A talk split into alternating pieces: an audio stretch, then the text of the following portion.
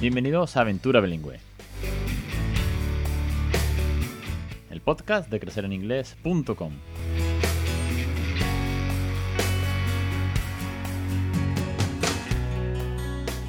Episodio 261, madre mía, ¿quién lo diría?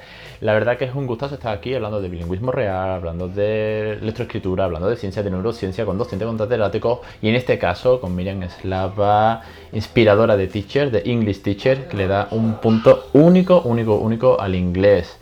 Vamos a hacer una cosa muy rápido, porque la idea de hoy es hablar sobre el bilingüismo en tu caso, que has vuelto a Inglaterra, cómo mantener esa segunda lengua activa en casa, ¿no? Con tus tres hijas.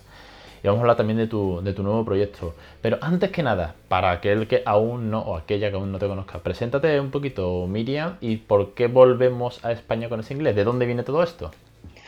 Pues, uh, bueno, mi nombre es Miriam Eslava y más que quién soy o presentarme quién soy, eh, creo que aporta mucho más deciros o presentarme por lo que aporto y por lo que es mi trabajo, que, eh, bueno, mi trabajo, mi proyecto se llama Miriam Eslava y es un, es un lugar uh, de inspiración y de empoderamiento de los English Teachers.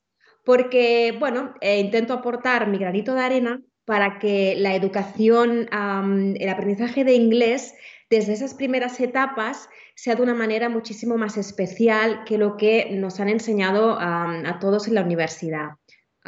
Porque va cambiando las necesidades, va cambiando la, visión de cómo queremos que nuestros hijos aprendan, pero luego no tenemos a los teachers, digamos, entrenados a ello. Eh, seguimos estudiando las mismas carreras que hace 20 años pero en cambio queremos otras cosas y queremos otros resultados, ¿no? Entonces mi trabajo es aportar esa inspiración, esa nueva manera de enseñar para que los teachers puedan, puedan hacer, ¿no?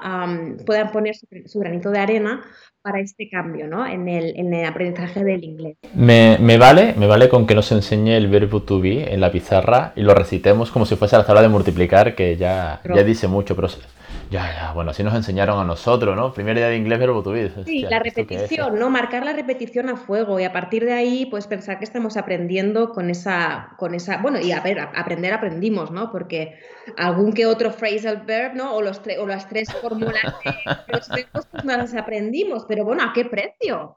No había juegos, no había nada. Te, eh, te hablaba de lo del bilingüismo, porque es el, el tema de, de, hoy principal.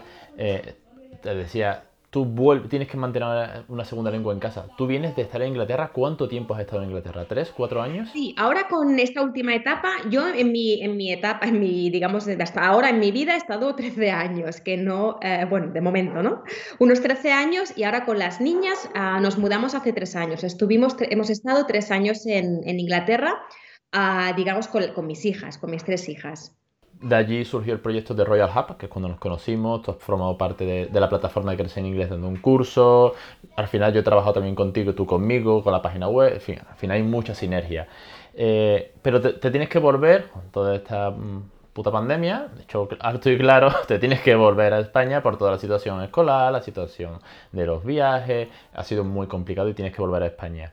Claro, tus hijas entiendo, y lo sé de sobra, pero la audiencia tiene que saber, tienen un nivel de inglés que es alucinante. Sí, un nivel de inglés que no son capaces de. Tú me decías, eh, los nativos, la teacher del cole, la panadera de la esquina, el de Milkman que va por la mañana, no saben si vienen de Barcelona, si vienen de Madrid o si son de Manchester. Si tienen un nivel de inglés brutal. Sí, sí. A ver, nosotras cuando nos fuimos a Inglaterra hace tres años, uh, las niñas ya fueron con un nivel de inglés muy alto. Muy, al, muy alto porque yo les hablaba inglés en, casa, pero no un, uh, a un nivel comunicacional nativo como para estudiar en inglés completamente, pues matemáticas, eh, pues una vida en inglés. Entonces, bueno, pero ellas tardaron tres meses, lo tengo es que súper calculado porque desde septiembre a, diciembre fueron esos tres meses que necesitaron para convertirse en nativas realmente, de pasar de, de más o menos defenderse a hacer un boom, una, o sea, un, a, dispararse ¿no? hacia, hacia, hacia, un, hacia, una comunicación perfecta en inglés. Pues en esos tres meses pasaron a ser pues unas niñas inglesas más en clase. Y lo sé porque justamente uh, luego cambiaron de colegio por secundaria, la mayor, Y los profesores no sabían que había venido, que venía de España. Sí por el nombre, pero claro, ah, hay tanta diversidad, ¿no? Cuando, cuando viajamos, que igual había pues, un niño que venía pues, con, de origen de, pues no sé, de algún otro país, nacido en Inglaterra. Entonces, no sabían que, que realmente no eran inglesas. Y claro, es a mí, pues imagínate. Es un orgullo, sin duda. Todo esto me hace gracia, ¿no? Un inglés tan real, cuando no solamente en clase de tener que aprender, sino de hacer amistades, ¿no? Así que salgan con sus grupos de amigas. Eso, eso sí que tienes que ser, tienes que tener un nivel asombroso. ¿Volvéis a España? ¿Cuánto tiempo hace que habéis vuelto? No, no, no demasiado. Cuatro meses que hemos vuelto. Sí, sí. ¿Cómo es el planning para decirlo así, aunque ya sabéis que no, soy de planning, ¿eh? esto del plan bilingüe, establecelo como si fuese una caja y vas desempaquetando, no, no. Pero ¿cómo es ahora el inglés en casa? ¿La habéis eh, pasado a un segundo plano? ¿Te vale con lo que dan en el colegio? ¿Tienes que machacar aún más? Cuéntame, bueno, cuéntale a la audiencia realmente cómo lo hacéis. A ver, el plan, no hay un plan porque el inglés forma parte de nuestra vida. Entonces, es como si a una madre vasca eh, que le habla al niño vasco, se va a vivir a Valencia y le dice, ostras, ¿y ahora cómo lo, vas, cómo lo vas a hacer? Pues la madre irá, pues a verle en vasco, ¿cómo le hablo? O sea, mm, sobre todo con la pequeña que se fue con un año y ha vuelto ahora. Lo, ella lo que no entiende es por qué los demás no hablan inglés. pero me refiero que el inglés en casa es la lengua principal y, lo seguirá, y lo seguirá siendo, porque está como, está como completamente intrínseca en, la familia ya, ¿no? Ah, es, más que natural. Y bueno, por suerte, al tener, mm, tengo la, tengo la facilidad de poder comunicarme por lo menos pues hasta los 12 años, que es la mayor, yo sé que hasta los 12 años me sé comunicar Claro, porque va cambiando las etapas comunicativas con los, con los niños en inglés. No es lo mismo que cuando le hablas a tu hijo que tiene un año que el vocabulario y las estructuras y la comunicación es muy sencilla a cuando se van creciendo y la cosa se va, pues va, se va complicando, porque hay diferentes temas, hay más preguntas.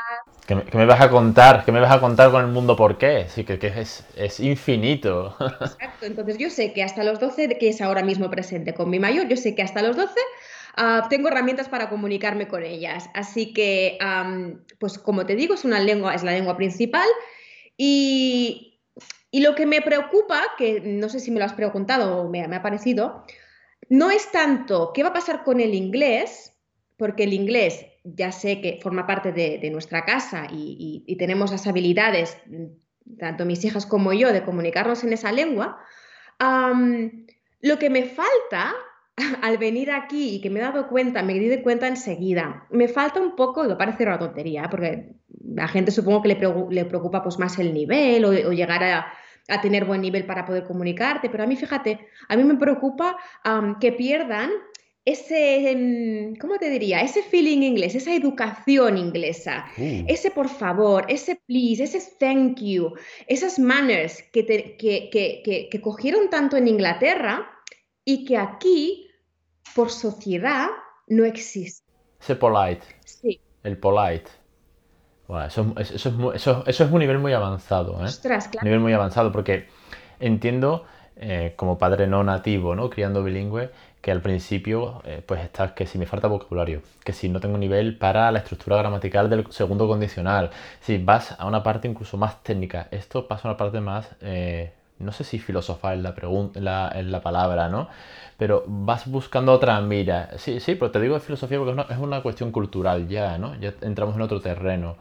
Eh, te digo de por ahí porque yo intento hacer mucho en casa, ¿no? Oye, hay maneras. Y da igual de dónde vengas. Es verdad que el, inglés, pues, eh, es una cultura en la que se habla de una manera muy educada, ¿no? Aquí somos un poquito más rude, entonces, como lo veo que muchas veces viene, viene del cole con alguna expresión. No es, ni mala educación, sí. No, pero eh, bueno, viene alguna vez del cole con una expresión, ¿no? La, escucha el amigo, el amiguito, tal, y le digo, don't be rude, be polite, o simplemente ese please, como tú dices, ¿no? Pero claro, esos son miras mucho más altas, ¿no? Pero te quería preguntar, eh, y esto creo que es una pregunta interesante, ese nivelazo de inglés, ¿qué tal en el cole? Cómo es el nivel ahora que vienes a España y ves el, vuelves a enfrentarte a ese inglés eh, de la teacher o el teacher en España. ¿Hemos mejorado al fin y al cabo? De momento, bajo mi opinión, no. A ver, yo ya vengo muy concienciada. claro, yo ya vengo muy concienciada de que mm, todo nivel que no sea nativo será más bajo que de donde venimos, obviamente. Eh, eh, pero obviamente es, un hecho, no es que es un hecho. Si venimos de Inglaterra y las niñas vienen de estar eh, escolarizadas en inglés con, pues, en el país, es normal que aquí pues, pues allá bajamos de nivel, sea, sea donde sea, sea el cole, lo bueno que sea. De hecho, la opción de colegio que, elegimos es la mejor opción que tenemos en la zona que, estamos, pero aún así, claro, no llega a ser ah, lo que nosotras, lo que me gustaría, ¿no? lo que me gustaría encontrar realmente, para decirlo así finamente. Y sobre todo te diría la pequeña. En infantil en infantil, básicamente, que es quizá que es mi, mi, expertise, que es a lo que yo me dedico, infantil y primer ciclo de primaria sobre todo. Claro, y a mí ah, realmente en, el colegio no me, no, me preocupa, no me preocupa el nivel porque yo se lo voy a dar en casa, ¿ok? Yo lo que no quiero es que pierdan que no van a perder por ir al colegio, pero ah, yo sé que el nivel que yo quiero que, que, que continúen teniendo, se lo voy a dar aquí en casa y, en el colegio, mm, desgraciadamente, a este, a, este, a, este, a este nivel tan alto, no lo podemos comparar nunca pues, con un país inglés, está claro, ¿no?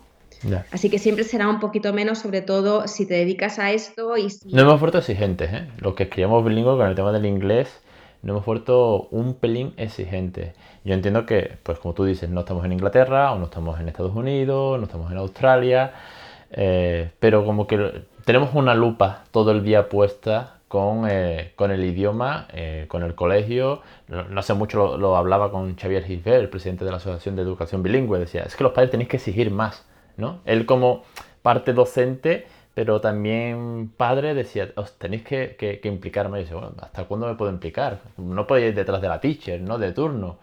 Pero al fin y al cabo sí que es un un, reto, por así decirlo, ¿no? Y también, bueno, si no caben nosotros, si no caben en ellos, nosotros estamos haciendo una parte.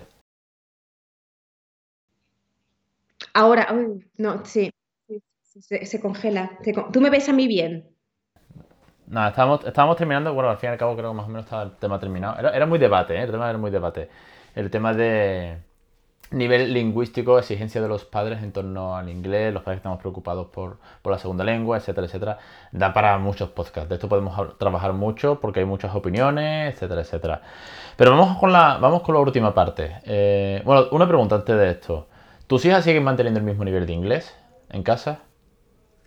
Ah, yo creo que sí, yo creo que sí. A ver, yo soy muy, muy, muy exigente, entonces aquí en casa no paramos, no, no solamente de hablar, sino que ellas tienen clases uh, particulares online con profesores de, Inglaterra. Yo eso no lo voy a dejar porque tengo, uh, para mí es, es, sumamente importante que sigan al mismo nivel.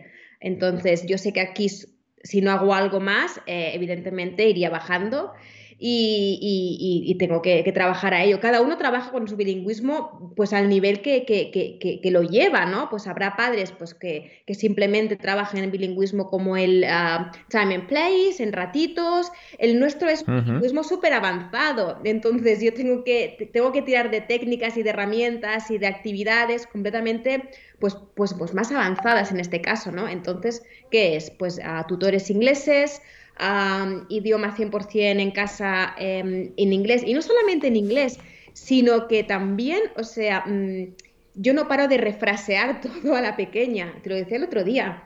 La niña me habla eh, perfectamente en inglés y yo la frase que ella me dice la refraseo, o sea, no sé si está bien dicho, la, rephrase.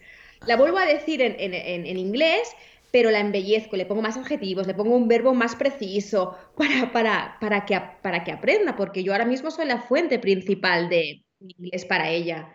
¿No? En, Inglaterra estaba como más relajada yo, porque yo ya sabía que el inglés ya le venía de otros, de otros sitios, pero aquí yo soy la fuente principal. Supongo que eso me entenderéis, pues todas las familias que, pues, que, que, criáis bilingüe también, ¿no? Que somos la fuente principal.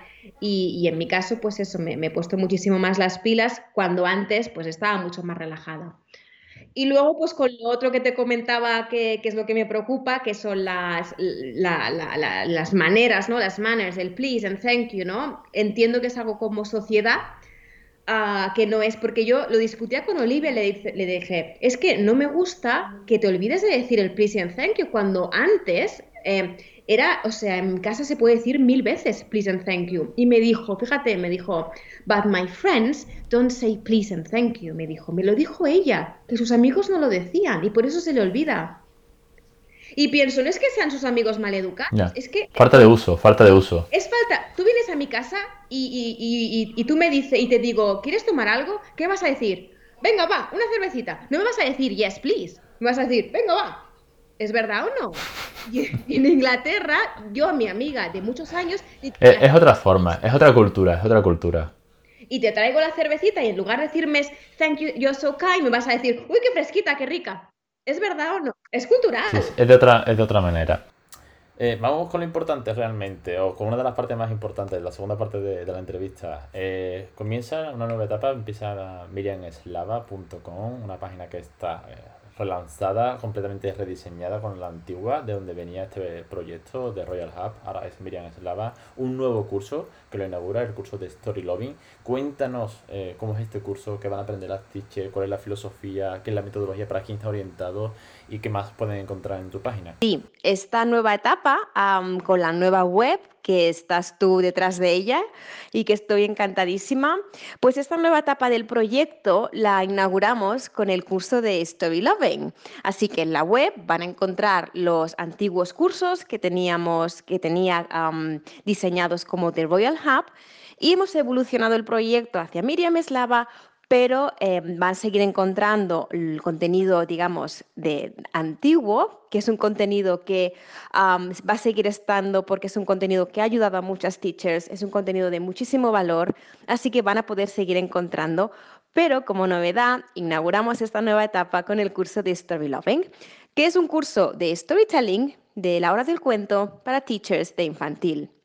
Okay? Y en este, en este curso pretendo enseñar a las teachers no solo mm, cómo explicar un cuento, que, sí, obviamente entra dentro del contenido, sino que va más allá y les quiero explicar que explicar un cuento, que si tú crees que explicar un cuento o la hora del cuento comienza en el momento en que te sientas y abres el cuento, es que ya vas tarde, porque la hora del cuento comienza muchísimo antes. Comienza, yo digo en el curso, que la hora del cuento comienza en el mismo momento en que piensas y saben que vas a contar un cuento. Ahí es cuando empieza, porque la atención de los niños la, tienes desde la, la tienes que captar desde el primer momento de ellos. Ellos te están observando siempre. Y cuando haces un cambio de actividad, tienes entre 3 y 5 segundos para que ellos decidan si te van a prestar atención, si les va a gustar la actividad o si van a pasar. Entonces, si tú, decides em, sentarte a contar un cuento y justo en el momento en que abres esa historia es cuando quieres captar la atención, siento decirlo, pero vamos tarde. y eso es lo que intento también añadir ¿no? como novedad en este curso, ¿no? Hacer un englobe o un, un, foco más global a lo que es la hora del cuento y no solamente trabajar cómo explicar un cuento, sino todo el proceso de la hora del cuento. Hay un trabajo previo, ¿no? Eh, de, de, sentarte con el propio cuento, ¿no? Hay un trabajo de preparación del aula, de, de las ganas propias de la teacher, de cómo cautivar a los niños, ¿no? Sí, exacto. Y de hecho, una sesión completa la dedico a hablar de esa preparación de la clase, esa preparación. Yo eh, divido esta, esta, primera parte, digamos, de preparación del cuento, en, en cómo nos preparamos antes del cuento, durante y después del cuento. O sea, imagínate, no simplemente el durante, que es donde normalmente nos focalizamos más, ¿no? En explicar ese cuento de una manera o, de otra. Y olvidamos normalmente ese pre y ese post de, explicarlo, ¿no? Y una sesión completa es justamente cómo explicar, cómo activar el mindset de, storyteller para, para, para, explicar esa historia, cómo preparamos esa clase, cómo lo vamos a hacer, si queremos a los peques sentados en el suelo, si lo hacemos cuando están en las sillas, si cómo lo reunimos para que se sienten en círculo, ¿queremos un círculo? Vamos a utilizar la mascota para, que escuche el cuento también. ¿Cómo elegimos la historia? ¿Qué pretendemos con la historia? Porque claro, hay diferentes, hay diferentes tipos de objetivos cuando explicas un cuento, ¿no? Podemos utilizar una historia simplemente por placer, ah, podemos utilizarla como, con fines de contenido de un topic eh, preciso que estamos trabajando o trabajamos una historia en profundidad, ¿no? Y que sea el centro de nuestra clase. ¿No? Un poco diferenciar cómo utilizamos el, libro y el cuento, o qué vocabulario tenemos que enseñar, eh, cómo lo tenemos que enseñar, en qué momento enseñamos, ¿no? Porque los pequeños tienen que saber tienen que saber de qué va esa historia o se tienen que saber qué van a encontrar en esa historia para poder imaginar lo que, lo que no conocen, no lo imaginan. Entonces tendríamos una historia que no estaría hilada si nos falta vocabulario e información previa, ¿verdad? Y tus básicos, hablo también de los básicos. Para ti como teacher, ¿qué, básicos tienes en ese momento? ¿Necesitas silencio? ¿Necesitas que se unan a ti en ciertas partes más repetitivas o más musicales, no? Pues todo eso hay que tenerlo en cuenta justo antes de abrir el libro. Por eso cuando decía, ¿no? Que, que si crees que la, em, la hora del cuento comienza en el momento que abres el libro, no, no, vamos tarde, completamente tarde. Buen punto ese, ¿eh? Muy buen, muy buen punto ese del el aprendizaje, ¿no? Que no se diluya esto como eh, es la hora del cuento y luego tengo la hora de poner la tele un rato Peppa de fondo y luego tengo los, y luego tengo los rincones de juego y son como cosas ahí como todo como setas por el campo, ¿no? Una aquí y otra allí. No, no. Eh, esto tiene una finalidad, tiene un aprendizaje, ¿no? Que es la idea de el fin eh, de, de, hacer este cuento, esta hora del cuento. Me gusta mucho ese punto, que lo remarques como muy sutil. Para ti es muy sutil, para ti es muy normal. Sí, sí, porque es tu día a día, es tu trabajo, es tu, profesión, es tu experiencia, pero eh, estas cosas creo que son muy importantes. La hora del cuento o la rutina aquí en casa no es la rutina del cuento y a ver si se duerme. Hay, algo estamos trabajando en cada cuento. Repetimos cuentos muchas veces no porque le guste más o le guste menos. algunos son porque le gustan más, pero sabemos que le gusta más, pero viene bien repetirlo. Y si se olvida alguna temática, algún vocabulario en concreto, pues volvemos a algún cuento antiguo cuando decía, cuando elegimos el cuento, ¿no? Porque el cuento no deja de ser una herramienta súper potente para el aprendizaje, ¿no? entonces, tenemos que elegirlo de manera que, sea, que fluya en nuestra clase, que no sea una cosa alienada, ¿no? En, la educación, en esa, en esa estructura de, clase, ¿no? elegir el cuento con una finalidad, sea cual sea, como, como hemos dicho antes. Me llama mucho la atención ese pre, ¿eh? me, quedo, me quedo sobre todo con eso, es tiene ahí algo que, que, llama, ¿no? Porque bueno, el cuento es el cuento eh, de famoso Grúfalo, que no es, no es Gru, es Gra, pero todo se ha dicho, que lo aprendí hace poco, oye, de estas cosas que te corrigen, pero siempre es bueno aprender. Eh, ese, pre, ese precuento me llama la atención y creo que es una de las grandes claves para, para que las teachers se animen a descubrir qué más hay antes del cuento, qué más hay antes del cuento, ¿no? Si tú dices que más tarde cuando lo abres, es que hay algo muy importante antes y sobre todo después. ¿Cómo, cómo va a ser la formación? Va a ser un vídeo así a ver cuando tú quieras, eh, hay PDF, hay videotutoriales. Pues sí, este, este curso, Story Loving, que de hecho a mí no me gusta llamarle curso porque es una, es una experiencia formativa, ¿no? Es, es, yo creo que es algo más porque está, es, una mentor, o sea, es un curso mentorizado, es una formación mentorizada ¿Qué significa? Pues que además de tener ah, el contenido, ¿no? los PDFs, ah, el, el vídeo audiovisual, que es como yo trabajo siempre en, los, en mis cursos, ¿no? que además del contenido, eh, todo ese contenido lo trabajamos mediante vídeos para que vean, ah, para que conecten, para que conecten ¿no? con lo que estoy diciendo, para que capten exactamente lo que, lo que les estoy explicando. Pues además de todo eso, al ser mentorizado, tenemos unas mentorías grupales, unas sesiones en directo, que serán cuatro, y allí y allí nos, reuniremos no solamente para comentar y resolver las dudas, sino también pues para, para, para, dar más contenido, porque mm, bueno, la formación tiene casi cinco horas de vídeo y poner todo lo que quería añadir sería, sería, vamos, un curso larguísimo y prefería hacerlo de esas dos maneras, ¿no? Tener una base grande con toda la, la, la información pues en los vídeos y los PDFs y utilizar también estas mentorías, además de resolver las dudas, para darles contenido adicional que podamos trabajar en directo.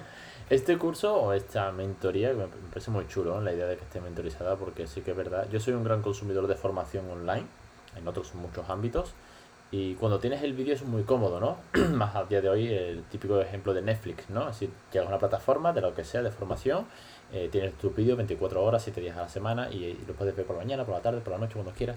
Pero eh, ese plus que le vas a dar ahora de la mentoría eh, lo hace muy diferente. No solo porque tengas que estar en directo, no solo porque estás ahí, sino porque más resuelves dudas. Y eso creo que es eh, algo inédito en este tipo de formación para... para sí, sí, exacto. habrá pues contenido inédito que, simple, que lo tendrán, uh, lo trabajaremos juntos ¿no? en, esas, en esas mentorías.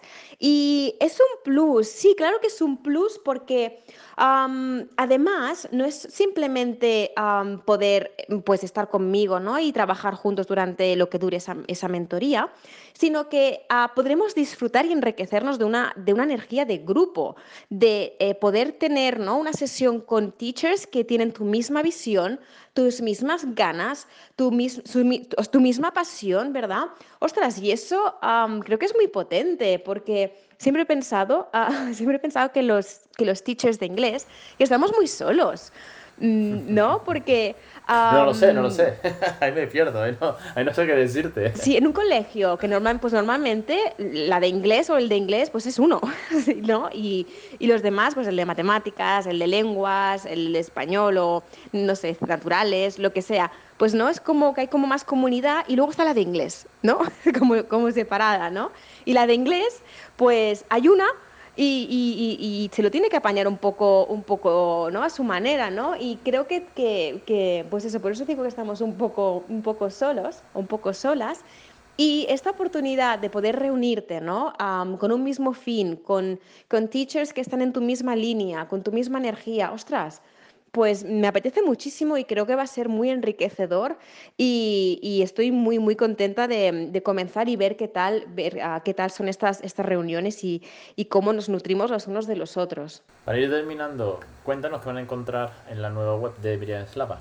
Pues uh, en la nueva web van a, como he dicho antes, van a seguir encontrando los cursos, la formación que teníamos antes, como cuando, éramos, cuando era de Royal Hub, y ahora, a partir de ahora, inaugurando esta nueva etapa, este nuevo curso, esta nueva formación magnífica de Story Loving para los teachers de infantil y primaria.